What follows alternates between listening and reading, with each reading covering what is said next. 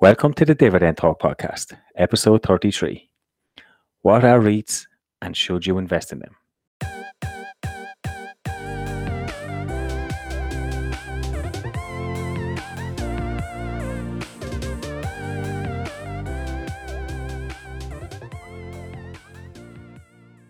Hey guys, welcome back to another episode of Dividend Talk. I'm your co host, Engineer My Freedom, and today I'm joined with European DGI. This is a podcast where we discuss our passion for dividend growth investing with our own unique European flavour. If you're new to this channel, please hit the like button and subscribe to us, and check out our previous episodes on YouTube and Spotify. See you on the inside.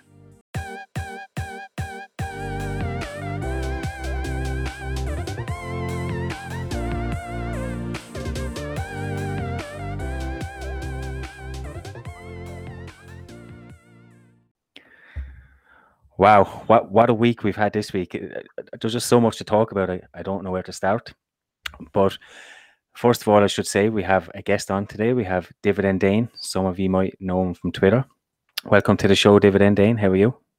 I'm fine, thank you. And uh, thanks for having me on. Perfect. And as always, I'm joined with European DGI. How are you? I'm also fine, and thanks for having me on.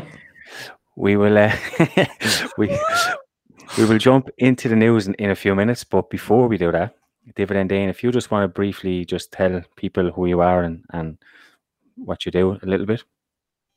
Yeah, well, as uh, the name suggests, I'm from Denmark. My name is Heino, and I um, I'm also a dividend investor. I work in the insurance business um, in, uh, in my 40s and uh, have been dividend investing for uh, three or four years now. Um, before that, it was a little more randomized what I what I bought. Awesome. So we're going to talk a little bit about real estate investment tr- trusts later. So looking forward to that. But before we get into any of that, let's talk about we have to we have to talk about GameStop. What have you made of this week with all all the craziness that's that's happened? Yeah, it's uh, it's been interesting. That's for sure. Um, a lot of uh, surprising moves in some very surprising companies that I would normally not invest in. Um, yeah, wisdom of the crowds and all that. I mean, it, it, it's crazy. It's hard not to have FOMO. I mean, look looking at the share price, it's it's not it's it's too risky for me, and, and I'm fully aware of the risk. But when when you see a stock price like that go, and on my blog, there's a there's um there's a Reddit curator called Swaggy Stocks, and he reached out to me a few weeks ago asking to write a post on my blog, an old guest post, and I happily obliged. And he wrote about about the Reddit sentiment about this just before it, it started to pop. I mean, so I, I knew something was brewing, but I, I just kind of overlooked it. But looking back now, I wish I kind of just read a little bit more into it and and put some money into it. What what are your take on it, um, European DGI? I'm sure you have some thoughts. Well, you know, I, I, for me it was just popcorn. I've been just watching every time, and then uh, Chamath came on uh, on CNBC, also uh, saying like, "Well, it's payback time for the hedge funds." And I mean, uh, for me, it's just fun to see Game, game Shop, GameSpot, GameStop, something like that. I, I, it's for me just really fun to watch, and uh, um, I wish all those investors lots of profits and um, I saw a nice tweet the other day, like uh, also that Robinhood uh, stopped stopped them uh, or forbid them to trade on it, and they said like, "Where's the where's the officer of Nottingham Forest?" Uh, I mean, yeah, no, it's it's nice. Um, uh, power to the people, right? Yeah, I, I, mean, what happened with some of the brokers was was crazy. I, I couldn't log on to trading two one two, for example, um, on Thursday Thursday night or maybe Wednesday night. It was down for a couple of hours. Um, the DEGIRO was was perfect. I could log on to them; they they were fine. But I was seeing on Twitter they have these scanners for all the different brokers, and one after one, Schwab, IB, all of them went down around the same time. So it's absolutely crazy what's going on.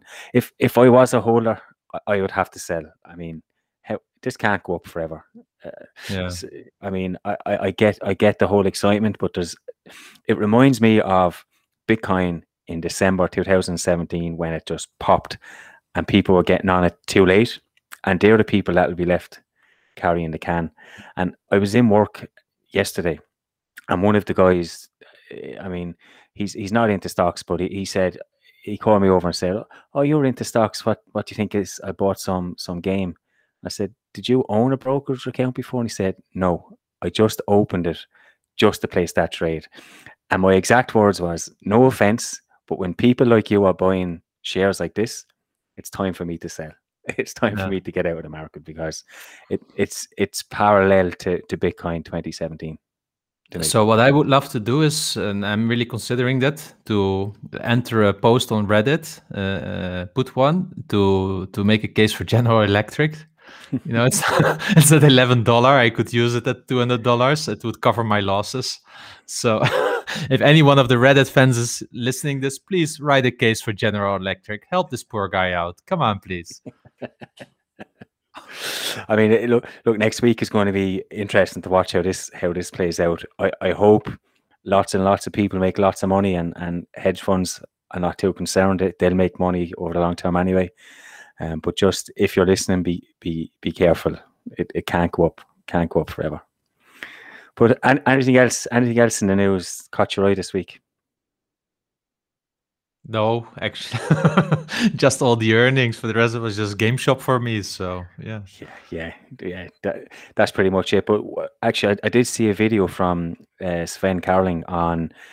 He, uh, there was an interview with Jeremy Grantham. You might remember a couple of episodes yes. ago. I mentioned, I mentioned, I, I, read an article and I posted a link, and Sven actually went through this interview and, and gave a pretty good case of how this market is overextended and there is a, a chance that it's going to going to plunge and plunge hard. So I, I recommend watching it. I mean, it's a little bit depressing when you come off the back of, of what we just talked about with, with GameStop, but that kind of further, I don't know, reinstills in me that we are reaching a peak here.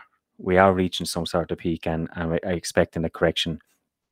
Definitely watch the video and he links then to a, a further interview that Jeremy did. And I think they are worth watching it's worth grounding yourself and, and being aware of the potential risks. And on top of that, the IMF, the European IMF, the International Monetary Fund, they've now started to send out warnings. I mean, they're saying that these COVID rescue programs are going to tri- risk triggering stock market crashes. So we're starting to see a lot of noise in and around this. And, and with the antics from, from last week, for me personally, I, I think it's only a matter of time.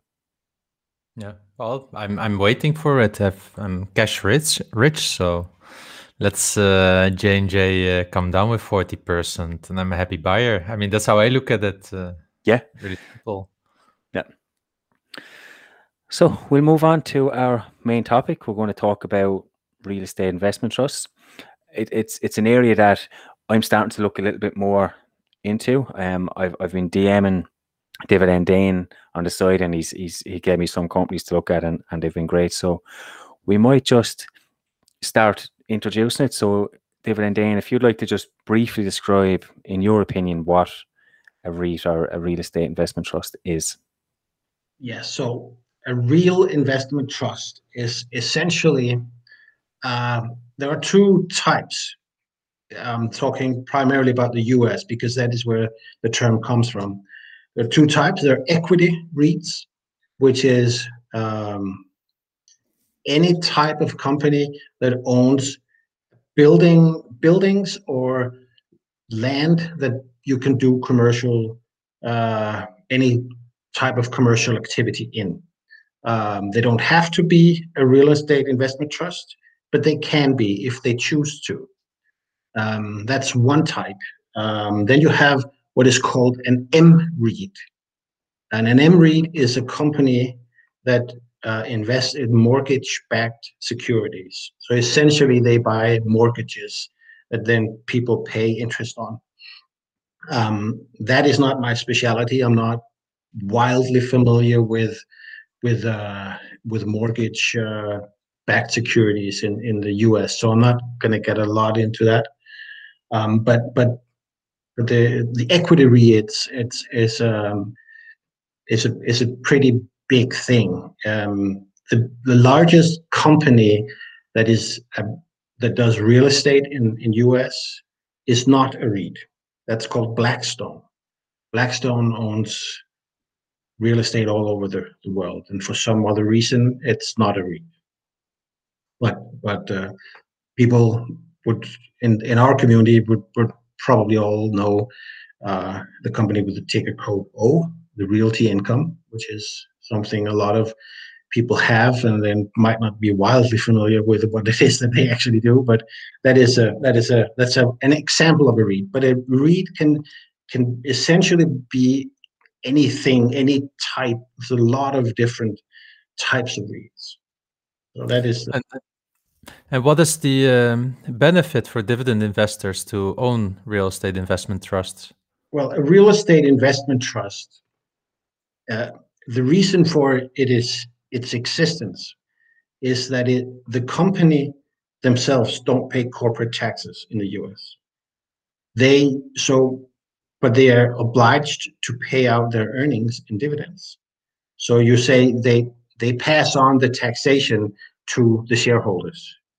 So a lot of uh, dividend investors are interested in in REITs because these companies have to pay out dividends if they don't pay out dividends, they can't be a REIT. So to most to most people, that that is uh, so it's very it's very attractive to dividend investors because of, of the structure of, of the company. And is it then easy for a real estate investment trust to also pay growing dividends? Well, that depends on on the business, and that is why uh, you can't just put it, all REITs into one basket because they are wildly different in their business model. What I mean, you could. I mean, I know of a of a of a of a REIT that is as its main business. They own gas stations. You know, where where you you go and fuel your car, and that might not be long term something that'll grow wildly with the with uh, electric vehicles coming. So they they might be, you know, 25 years down the road, they might be dwindling. But then there are other, uh, if I mean, if you look at data centers, for instance, uh, the past 10 years, it's just been explosive growth, and with uh, with with everything becoming increasingly digital, then the amount of data that needs to be handled somewhere by someone uh, increases, then there's an increasing need for for data centers. So, yeah, it depends on the business mm-hmm. whether or not it can. I've we, we're going to get back to that, but um, I've picked a, a, few where you you can see uh, some pretty significant growth. Cool. You you, you mentioned that a REIT has to pay out a, a certain amount of its profits in, in dividend.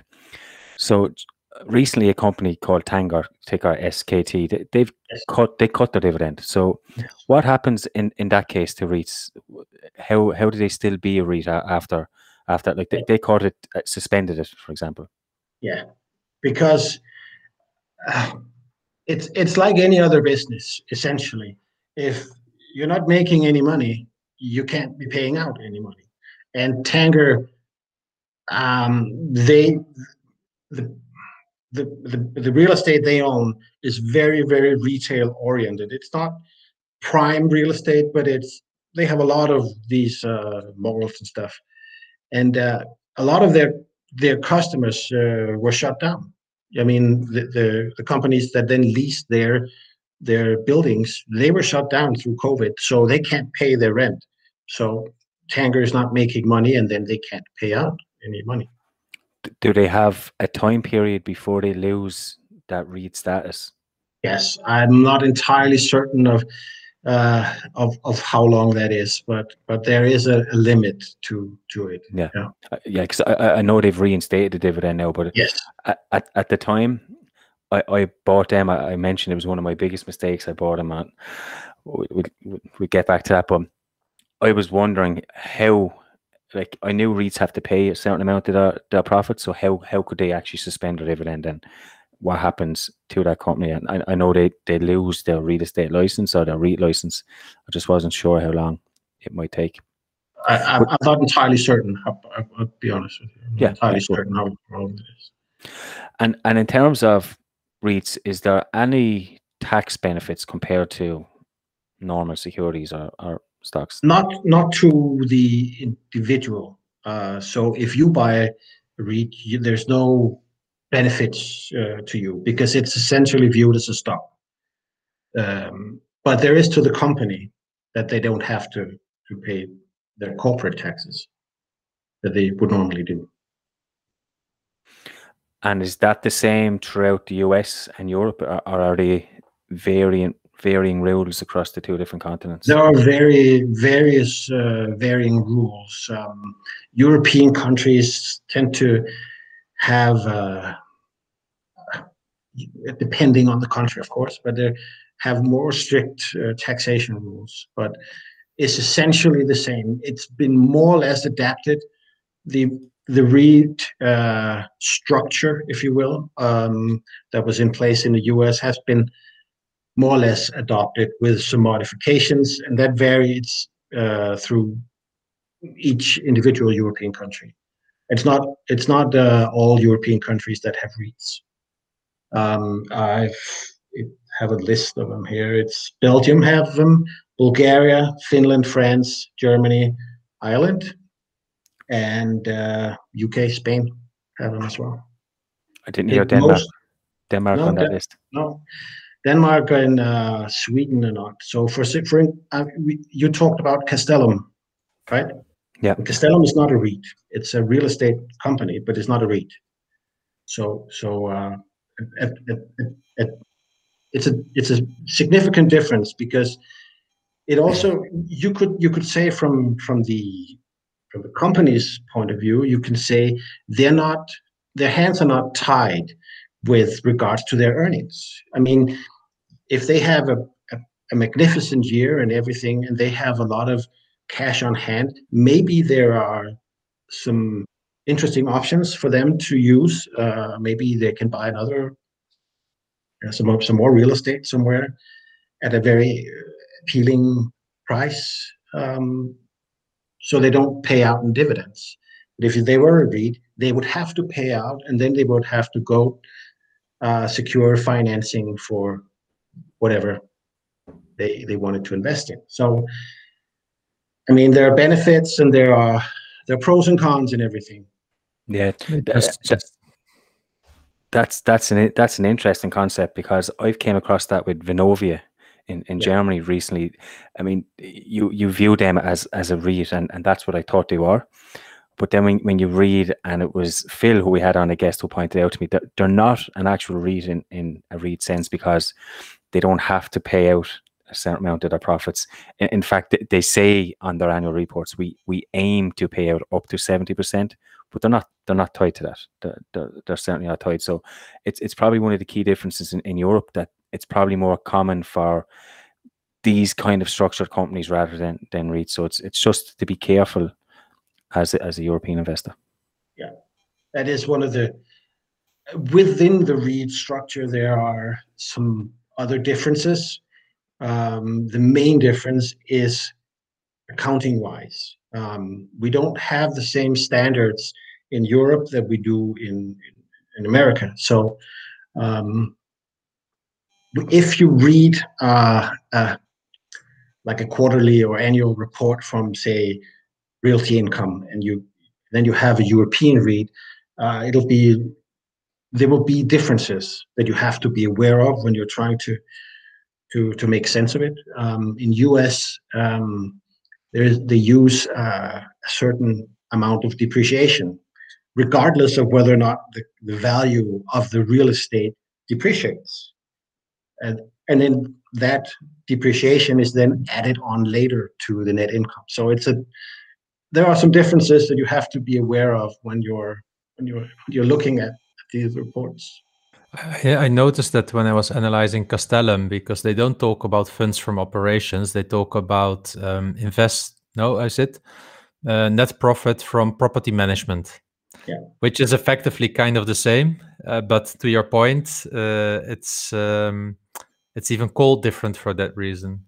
And what I also liked was kind of a fun fact that you brought it up because they made a deal with Blackstone to sell 18 billion uh, for 18 billion of Swe- Swedish crowns their uh, their assets uh, when the Entra deal will, uh, will, will go on. I think it should be an announcement in a few days, right, about the Entra deal in Norway. So fingers crossed, because it might make it really attractive there. But uh, they already uh, started selling five billion. So yeah, yeah. So, uh, what my question uh, that I had for you is like, you obviously know a lot about real estate investment trusts. Uh, so, I was wondering, where does the passion come from for for, for this sector? Well, for me, it's um, I actually came across um, this real estate management sort of by accident, really. I mean, it was uh, I was I was doing something entirely else and uh, and was looking to to, uh, to to find something new, and then an opening just came, uh, and then I found it really really interesting, and I have a a very close friend that I've known since child since childhood, who's done very very well for him himself, and uh, and he is invested in some real estate uh, all over Copenhagen, and um, so we've talked a lot about real estate, and I helped him start the the managing side of of it uh, here. And so it's it it's become sort of a passion and interest, if you will. Um, and I'd like to probably work in, in in that area again at some point. Yeah. And is uh, do the dividends play a role there? Because generally we know that real estate companies pay a little bit above average dividends compared to other uh, yeah. other sectors, let's say. Um, yeah, yes, I mean it, it. It sort of it sort of makes sense to me. The whole dividend investing kind of or dividend growth investing kind of made sense to me when, once I really started um, taking an interest in that. I mean, to me, it, it makes sense that that I invest in something and then they they, they pay out. I'm not a trader. I don't. Mm-hmm not going to jump aboard the GameStop train and, and just cross my fingers. It might go to 3x and, and then I can go out. That's not at all for me. It's um, I want to see. I want to uh, look at a company and say, I, I believe in this. I can see a future in this. I understand what it is they do, and um, and I'm and I'm bored. And then they pay me a dividend, and then I can reinvest that dividend or invest it in something else, or so so and once I, I, I got into the whole dividend thing, the real estate was a kind of an interest of mine, and then uh, it it just came natural. To know more. Maybe last question around that: How much of your portfolio is approximately in real estate investment trusts from a dividend portfolio point of view? Currently, it's probably around 30 35 percent. Okay, cool. So probably high, but. a, a, little bit high for for my portfolio, but I can see the I can see the attraction. But but given given your experience in in the area, do you see any opportunities at the moment for investing in in REITs in in sectors or what are the catalysts, etc. Yeah, well, the thing is with with REITs, and because the companies uh, with that REIT status are so different, there are a lot of um, you can ride a lot of major trends through real estate. I mean, if you think that the whole digitalization and data being growing and being needing to be managed, if you if you think that's a trend, you can buy a data center. If you think that uh, e-commerce uh, is probably going to be even bigger, you can you can buy real estate that that dives into that because Amazon and whatever these companies are called, they need distribution centers. They are thriving quite a lot. Um, the same thing you go with uh, the 5G rollout by uh, you know the, the, companies that own the towers, right? And and, and we could go on like uh, one of the things that that is starting in America is um, we've had it here because European small countries are smaller, like these food delivery, uh, like HelloFresh and, and stuff like that. Um, they you need buildings that are designed to hold food. That means that the buildings need to be have uh, refrigeration and all those stuff. you can buy a company that has buildings uh, like that all across America, and, and we can go on and on and on um, if you want. Uh, you have in major metropolitan areas in the in the U.S. apartments have become very expensive, so they become smaller, and then you have, don't have you don't have room for all your stuff. So people have been buying like these storage units all over, uh, and it's been a there's several companies there. So you can you can kind of dip into different parts of of uh, real estate is not just real estate. I mean, if everything was just hotels or apartment buildings, it would be one thing. It's not. So you're really looking at secular growth trends um, in some of the um, sub industries. Yeah. Cool. That's a that's a nice way of looking at it. Have Have you ever thought of the cannabis trend? I think yes. I, I, Wolf Wolf of Harcourt Street yes. brought it to my attention. That is it IIRP. Yes, I I IIPR. PR, sorry. Um, they are since they they got on the exchange in late 16, I think, and it's up 1145 percent since then. Wow. And they increased the dividends by 726 percent. So in that time, so yeah, you should have uh, gotten on board that train for sure. I, I have pro- I've promised Wolf that I'll I'll look into them. I, I think it was uh, six weeks ago, and I, I just haven't yet. But I'm starting to think that I should. It's a niche. It's a it's a it's not a huge company. I think it's around four and a half billion. So, but they they um, they they have buildings designed for companies that that handle the the medicinal uh, yeah. cannabis. Yeah. So popular. That leads me then on to my next question. What is one of your favorite REITs? Oh well, I, I kind of included uh, IIPR in that because of Wolf, but um, I would say that uh, I like currently one of the the companies I really like is called Prologis. Ticker is PLD.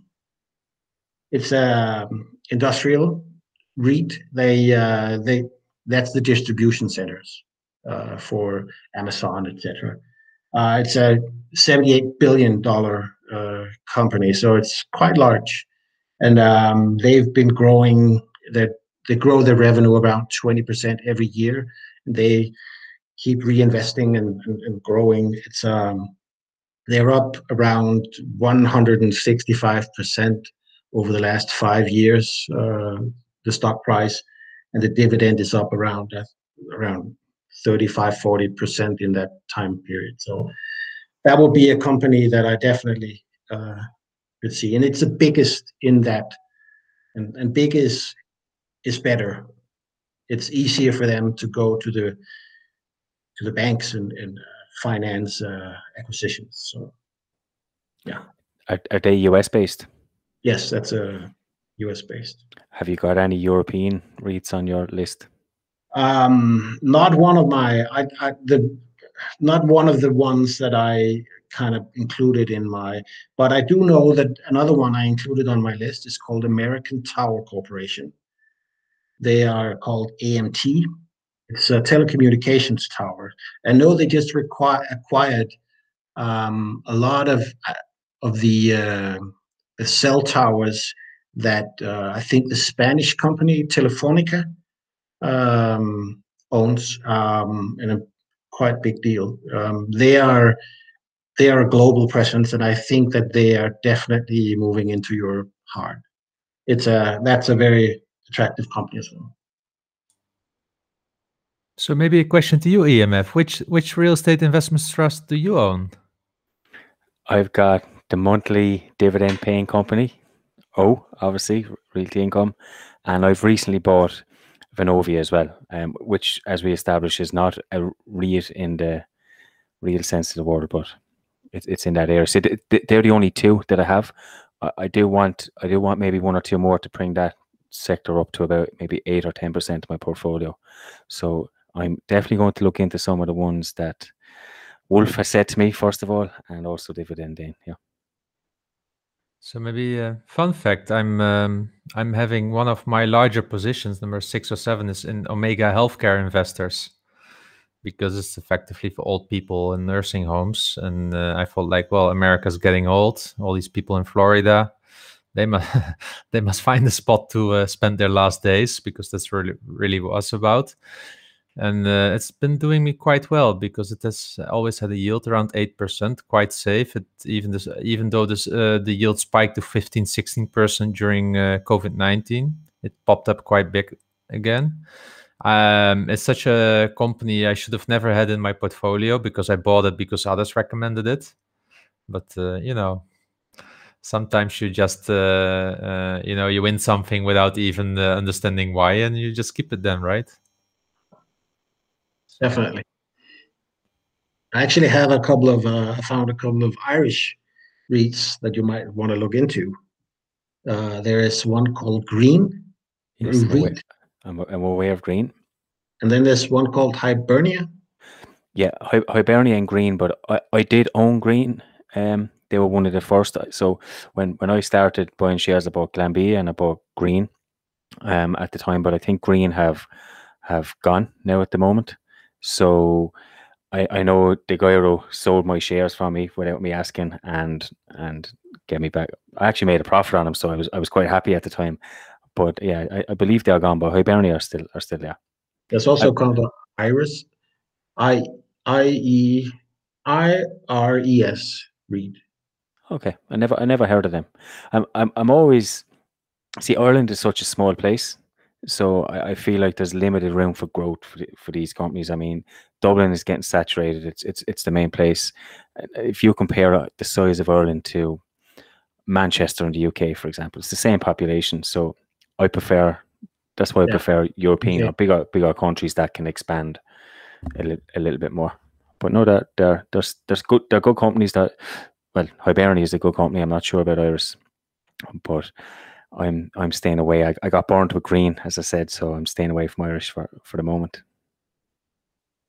Is is there any any in Holland or the Netherlands? Um, no.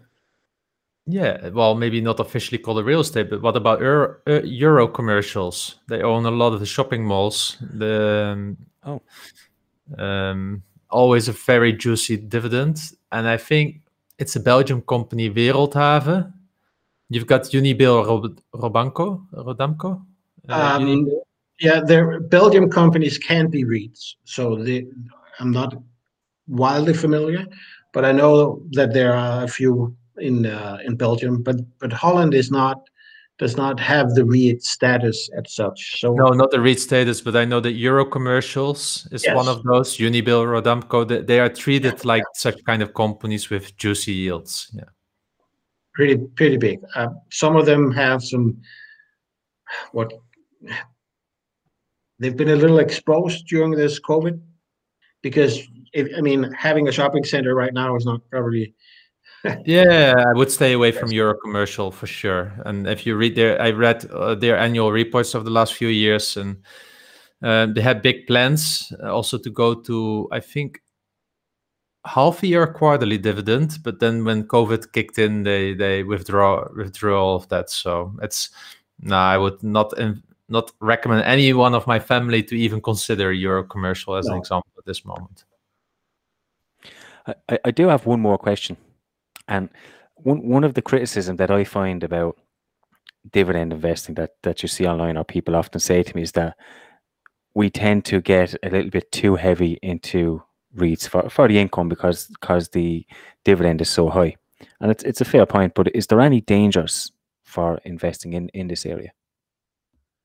Of course, but again, it's about uh, it's it's about the the underlying business. Um, there have been some companies in this sector that have been just smacked around uh, during this COVID because they essentially lost all their business. I mean, if you run hotels or uh, you have uh, movie theaters or or gyms and they are shut down, I mean, you're not making any money. So so some of them, but it, it I kind of sometimes feel it's like second guessing. Who would ever have thought of COVID a year ago? I mean, or, a year and a half ago. We none of us could ever have guessed. And and so this is like a black swan kind of event. I can't really.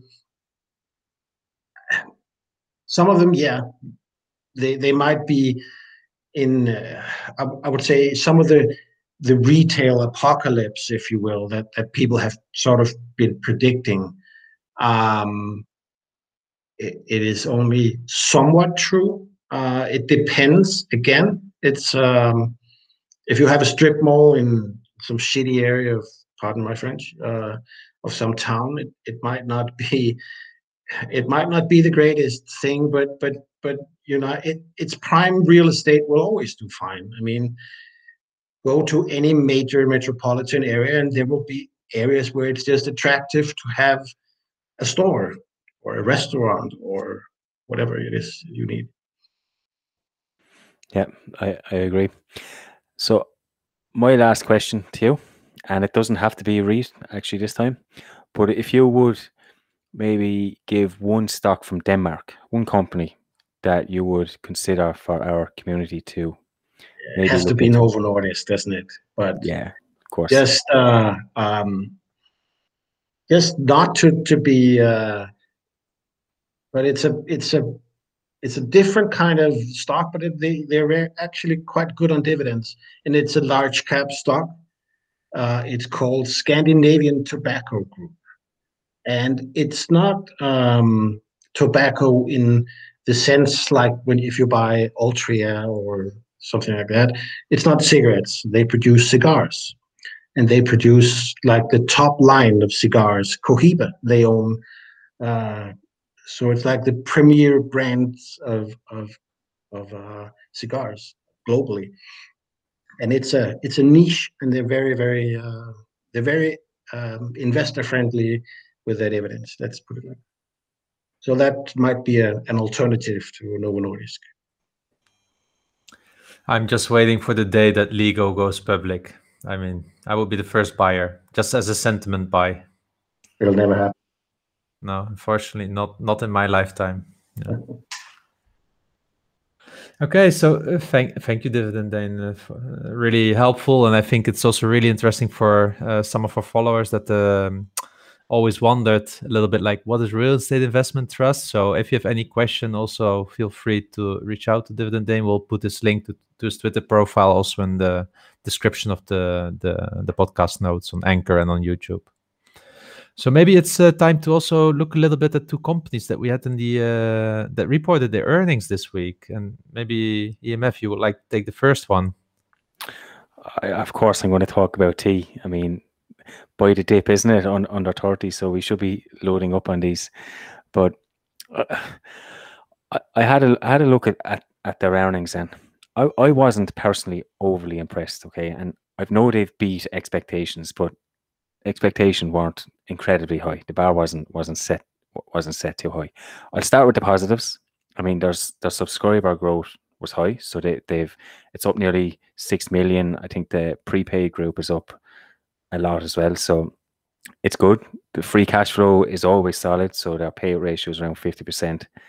Um, and as I said, they, they beat the estimates, but I, I I was struggling to understand. So I was I was going through their going through their quarterly report and it has their their debt their net debt was 146 billion they have and i was trying to work these figures out and i could not match those figures up so i was writing to dividend wave who has been great this week because i hadn't had much time and he's posting all the updates live on twitter as we go along so so i reached out and asked him can you figure out about this debt and he has the same issue i make it about 167 billion so it's it's it's a big discrepancy. So I'm I'm not quite sure what they're doing with this. I mean, they've said that they're reducing their debt, and that's that's one thing that I've always said.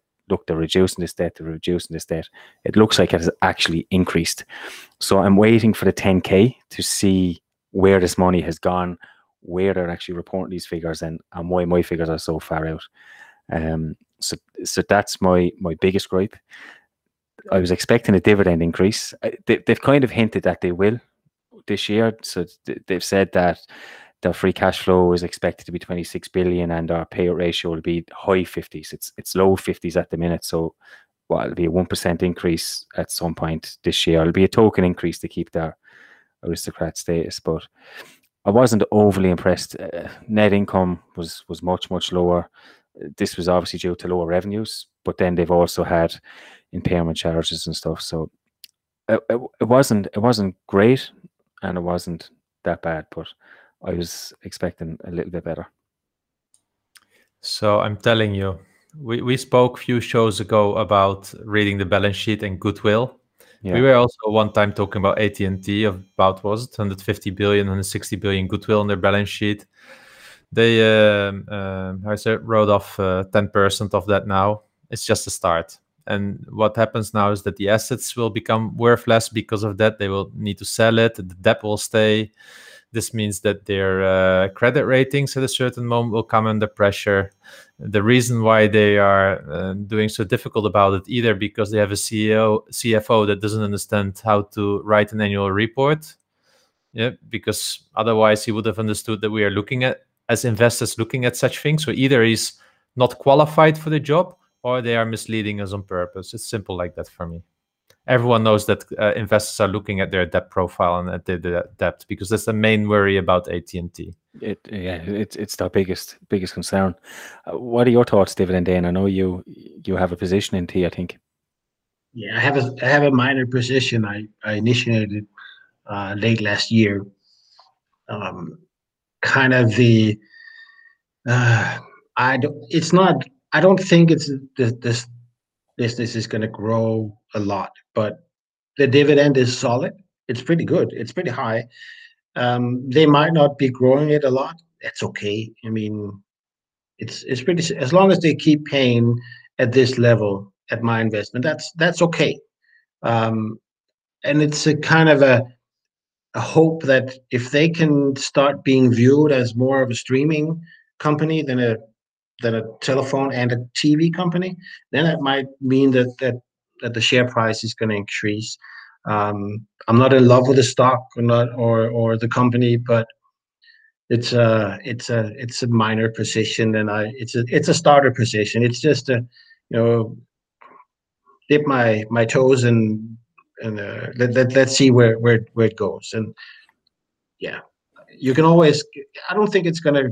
It's not gonna tank, but it's not gonna explode. So if I get bored with it at some point, I might just sell it and move on. But I'm with you. You get just seven percent yield for that money. That's what you're saying. Yeah, exactly. Yeah, they they, they need to get rid of DirecTV. They they just need to just cut their losses now at this stage, don't they? It's just like a a bad omen hanging over them. But anyway, we'll we'll we'll move on. I think you looked at a European company this week. I think have you? Yeah, I, I looked a bit in S- at SAP. I think Dividend Dane as well. So chip in uh, when you feel like. Uh, what I found really interesting in general about SAP. So what you need to know, what listeners need to know, is that this company is struggling a little bit or catching up with the transformation into the cloud. They missed out initially on it, um, I think just because um, they were so deep into the licensing model that it took them quite a while to to wake up that the world is changing around them. They finally started changing it. It's going really slow. So if you if you look at the um, at the they're really still at the beginning, in my opinion, around their cloud transformation, and um, I said the impact is still minimal when it comes to the bottom line However, if they are able to, because what I did notice in their earnings is that they are outpacing, at least the cloud is a little bit more outpacing than the decline in, um, in, in, in the licenses.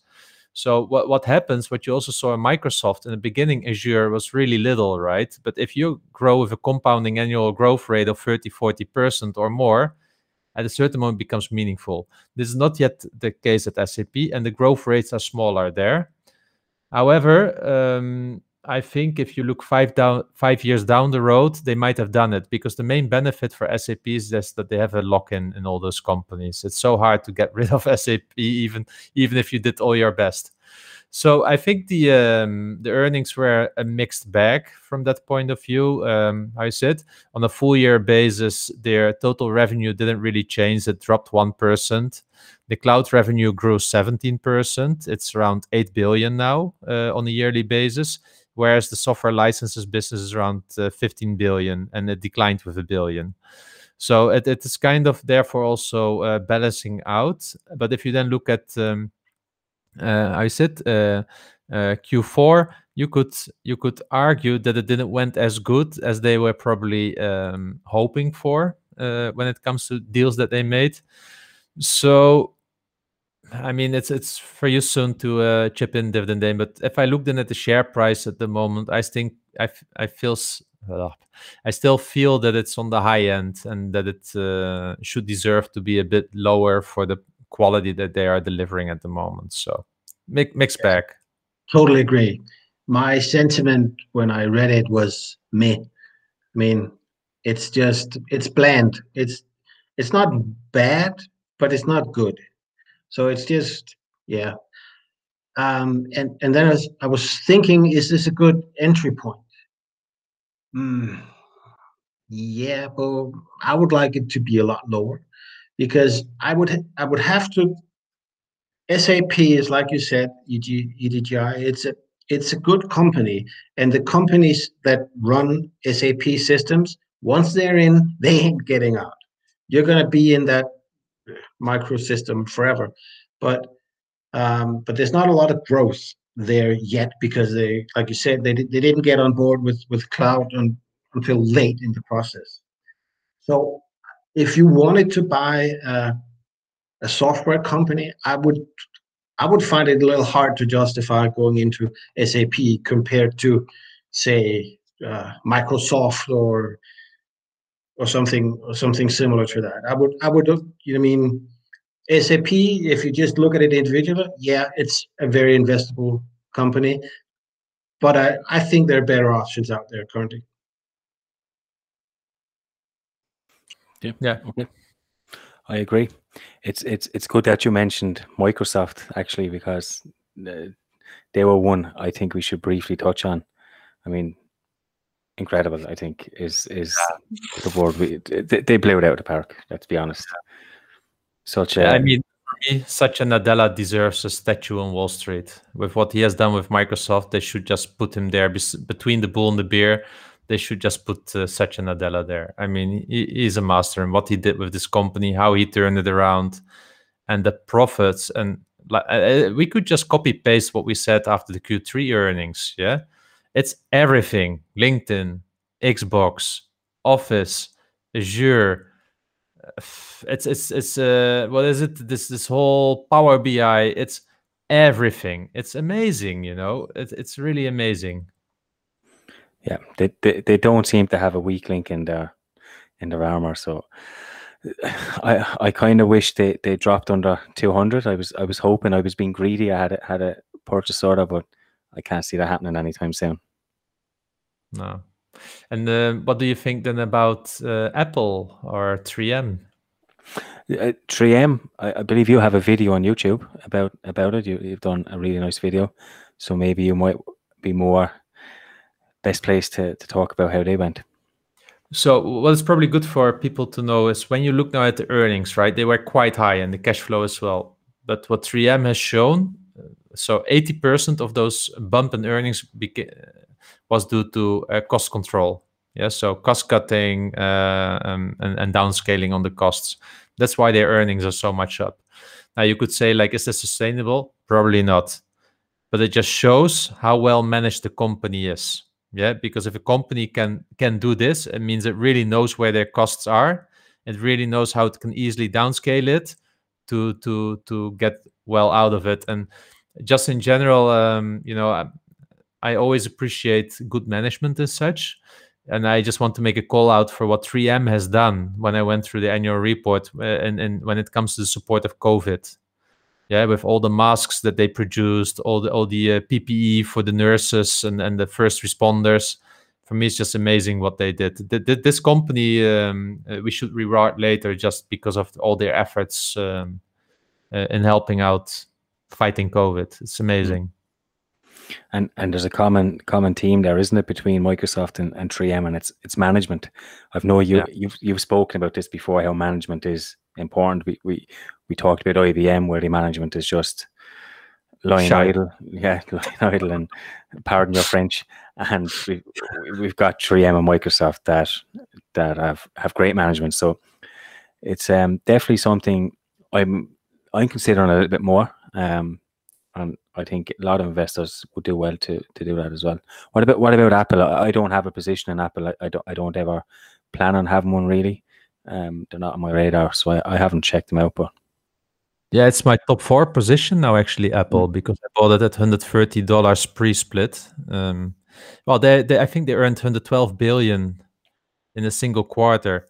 So they were expecting 103 billion for the first time ever in a single quarter, and they, they knocked it out the park with 112 billion or 111. I don't know exactly. Uh, I think with with Apple, you don't even need to measure on a billion here or there anymore in a quarter because it, it, it, it is even like marginally not impacting anymore. Uh, but imagine how many phones these are and how many apps and how many subscriptions. It's insane. This company is insane uh, what they are earning and and, and the stock price didn't bump on it on the news, right? They all went a little bit so-so. So it, it it shows also a little bit that I think we're at this moment where people start to wonder, okay, that so even 10% above expectations for both companies is not anymore increasing the share price. That mean that mean that signals something. So yeah, maybe it's already priced in. People people expected it, and it's it's priced into the market already. Maybe.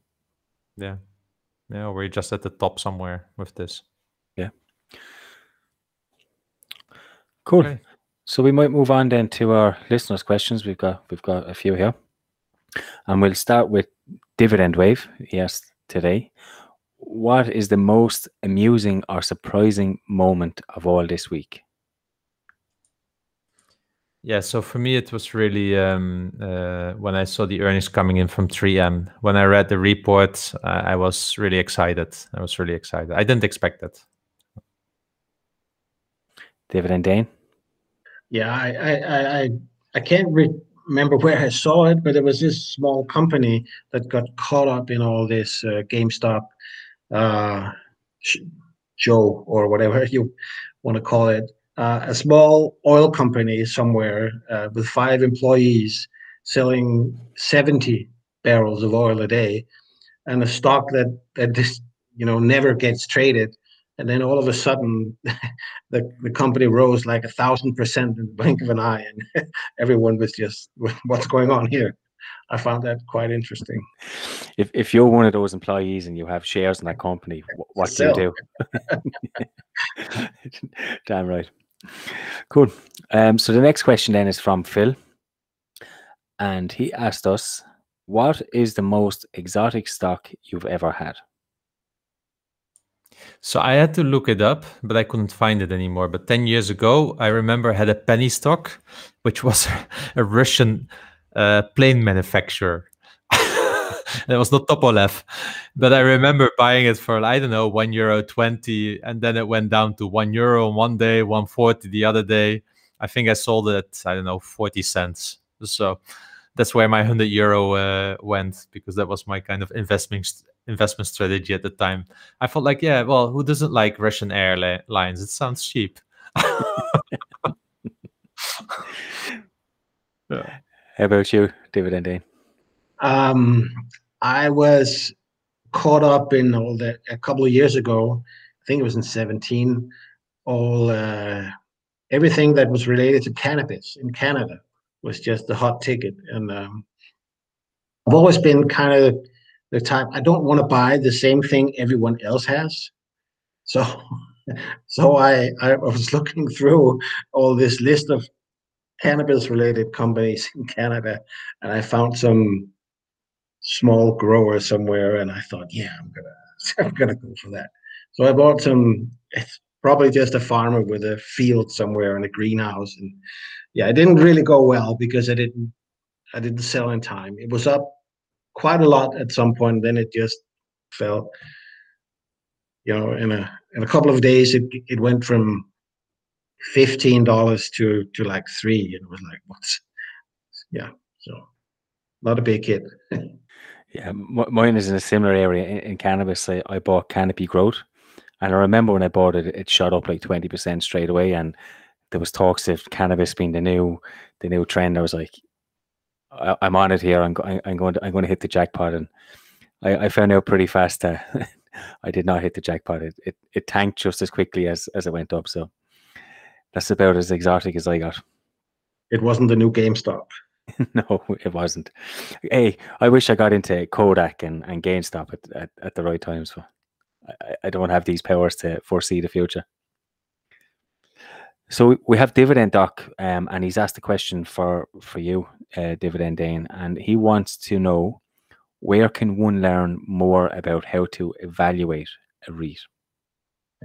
Well, there is a uh, uh, there is a, like a, an organization uh, of REITs in in the U.S. called NA REIT.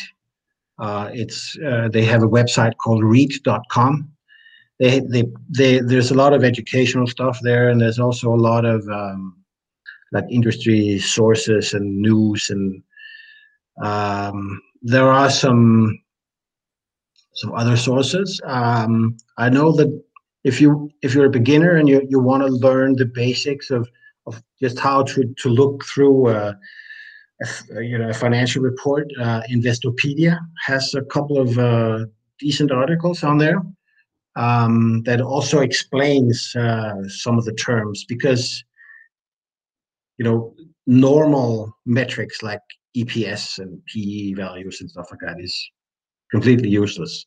So um, go on there. Um, there are some pretty good writers on Seeking Alpha that I, I could recommend. Um, uh, like Hoya Capital and Colorado Wealth Management do a lot of research on on REITs are pretty good follows. Um, yeah.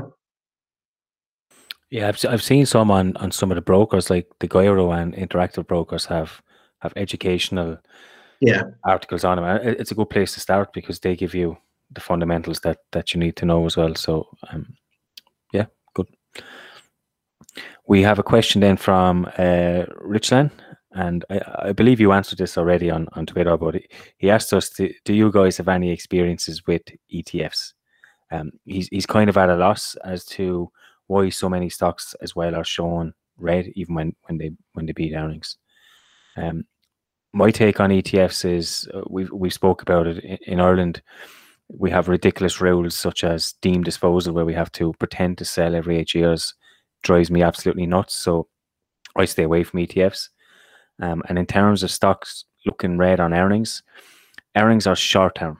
Uh, I mean, I never buy and sell based on a quarterly earnings. It's more the sentiment of what's happening into the future, and I think that's that's what they are. And if you're seeing a stock, they, they might have beat estimates, and I, have pointed out earlier, estimates can be set so low that they can do nothing but beat them. But it, it's really are they showing progression or, or future growth or, or, or so on. And I, I, think you mentioned something similar to that as well, Dividend Yeah. And just with with regards to the ETFs, I mean, it depends a lot, like you said, with the taxation. Some of the some countries have some rather peculiar laws regarding uh, the taxation of ETFs, and but in general, I like having a small portion of of ETF um, because of the diversification that it that it gives me because I don't buy Apple or Facebook yeah. something like that and so I can get it through an ETF and still some broad market market exposure.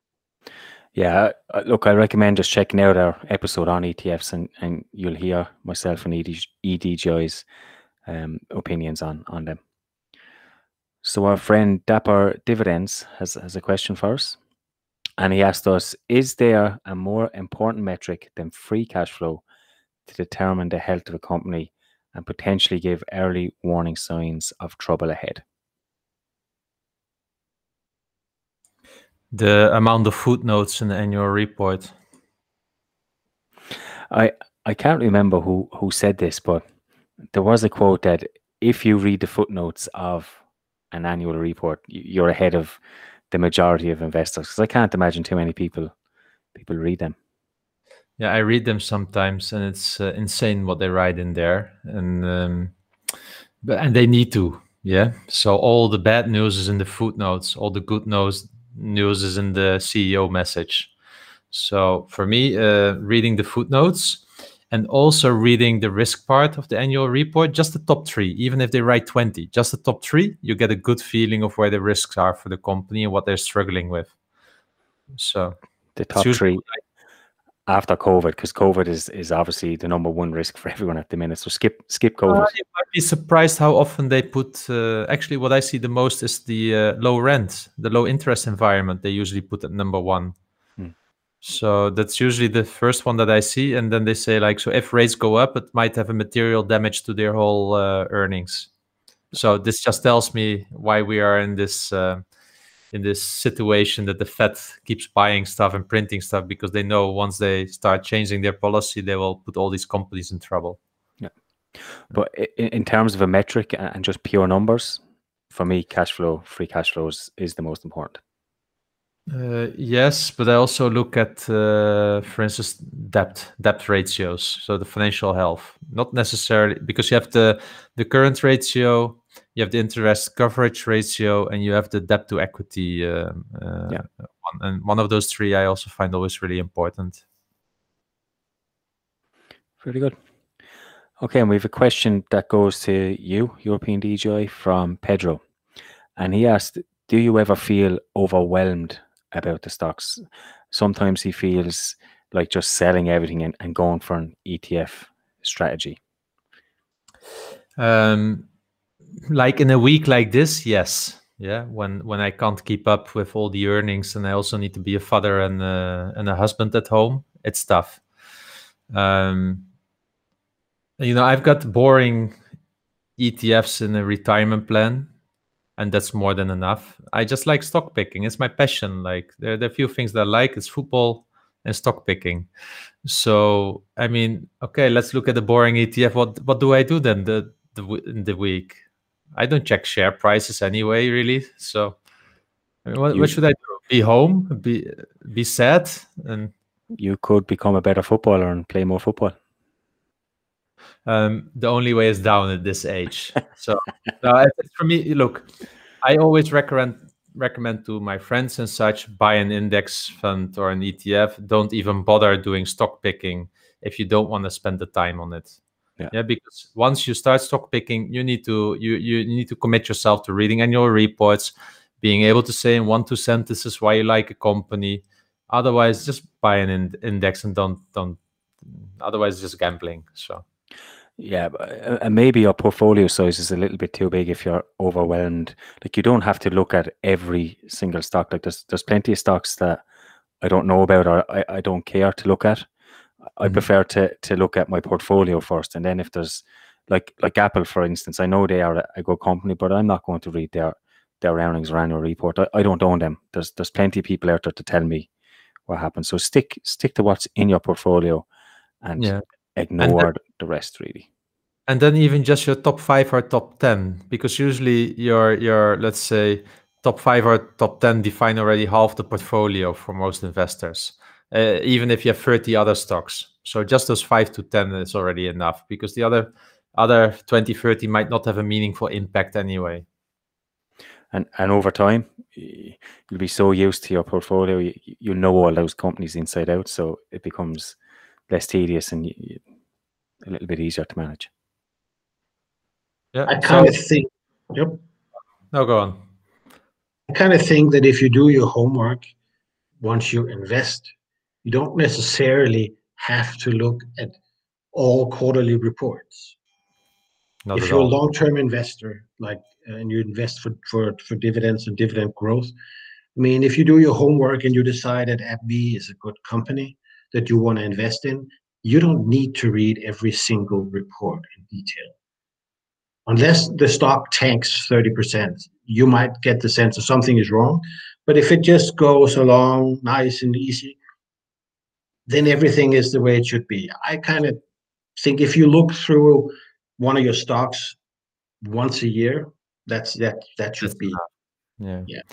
and usually you know what you're looking for because you have yeah the hypothesis telling you why you bought it so for instance for t the first thing i do is, is I, I i literally do control f balance sheet i look at the debt what happened to it that's it and then i google uh, sorry i do control f free cash flow ah seems seems normal same as last time good next yeah yeah very good very good points you you don't really need to get caught up in in quarterly reports, and and it goes back to to Rickland's question about uh, stocks looking red after after earnings. I mean, earnings is it's, it's a short term short term view. You the annual report is really all you need to be reading. You, you don't need the rest. Of, you, you can glance over them and, and get the sentiment, like like Intel when it dropped 9 10 percent.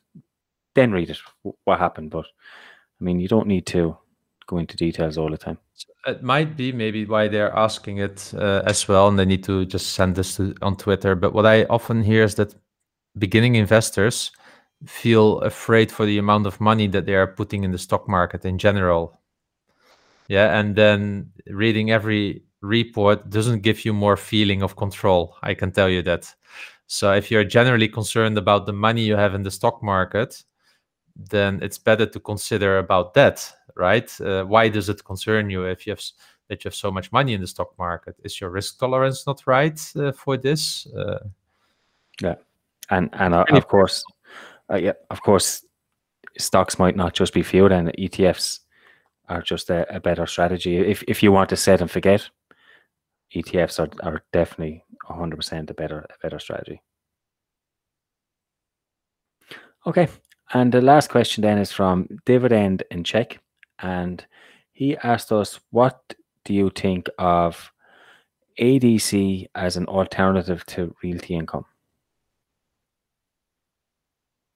Yeah, so um, Agree Realty uh, is uh, similar to realty income in the sense that they have the they are both what is known as a triple net lease REIT. Um, what that means is that uh, the company owns the building, but the the building, the tax um, for the the building, uh, what what's it called, uh, like the land tax, the uh, insurance of the of the, on the building, and the upkeep of the building is passed on, and it's the responsibility of the entity that that rents the the structure, if you will. Um, so so they're they're the same. Um, Agree Realty is primarily um, retail. Um, they have a lot of uh, Walgreens, as, uh, as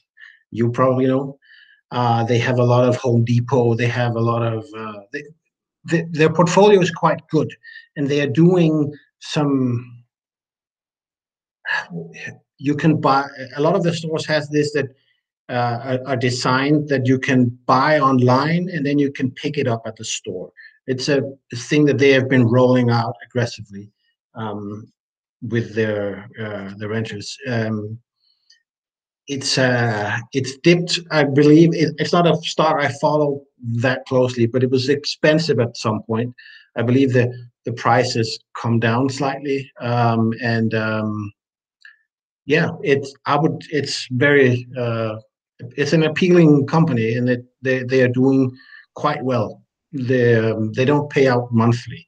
So if, like like uh, like realty income. So well, then it's not an alternative then. no, no, I, I, I didn't know much about them. I had a little read of them just before we went online, and I think they've they've paid or increased for 107 quarters now as well. So they're quite a solid dividend growing company as well. So from my 10 minutes of looking over them before the show, they they, they look okay. Um, and maybe a, a good good company to have as, as part of your portfolio with with realty income. Okay, so I think that brings us to the end of the show. Um, Dividend Dane, it's, it's been a pleasure. It's been great speaking to you and, and, and meeting you. Um, you have a lot of knowledge on on REITs, and it was interesting to hear your perspective on them. EDGI, as, as always, it's been a pleasure. We, we didn't get a rant this week, but maybe we'll talk about IBM a little bit more next week. Um, and and again to, to all our listeners, if you listen this far, thanks a million. Um, we would appreciate if you left some reviews on our podcast. It really help us to grow. We've noticed that we've started to get a couple, and it's it's helping us. So we would really appreciate if you could maybe leave a, a review. Um, but thanks again for listening, and we shall see you all next week. Thanks for having me on, guys.